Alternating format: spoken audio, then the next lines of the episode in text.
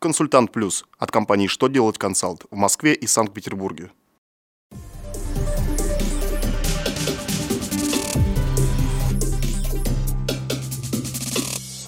Добрый день! Для вас работает служба информации телеканала «Что делать ТВ». В студии Александр Трифонов, и в этом выпуске вы узнаете: можно ли учесть в расходах страховые взносы с выплат, не уменьшающих налогооблагаемую прибыль? Что нужно предусмотреть при разработке инструкции по охране труда? Отменят ли бумажные больничные из-за введения электронных? Итак, о самом главном по порядку. Минфин напомнил, что страховые взносы начисляются на все выплаты в пользу работников, за исключением выплат, которые прямо упомянуты в статье 9 Федерального закона о страховых взносах.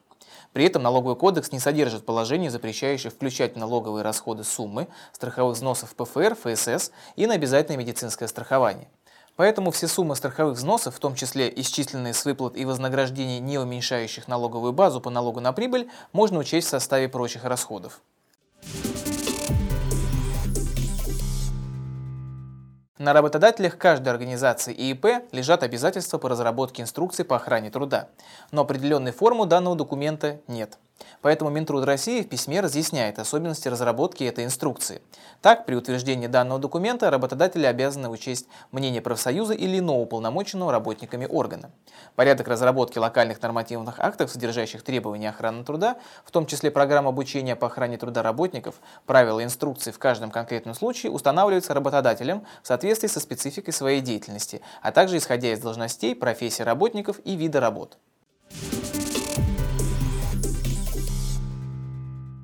Российская трехсторонняя комиссия по регулированию социально-трудовых отношений одобрила законопроект об электронном больничном. Об этом сообщается на сайте Минтруда России. Если проект примут, то электронный листок нетрудоспособности будет иметь равную юридическую силу с больничным, который оформлен в бумажном виде.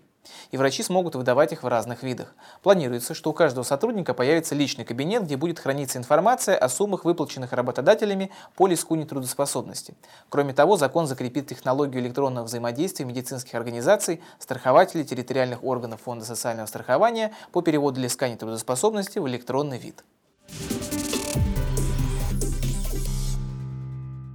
На этом у меня вся информация. Я благодарю вас за внимание и до новых встреч!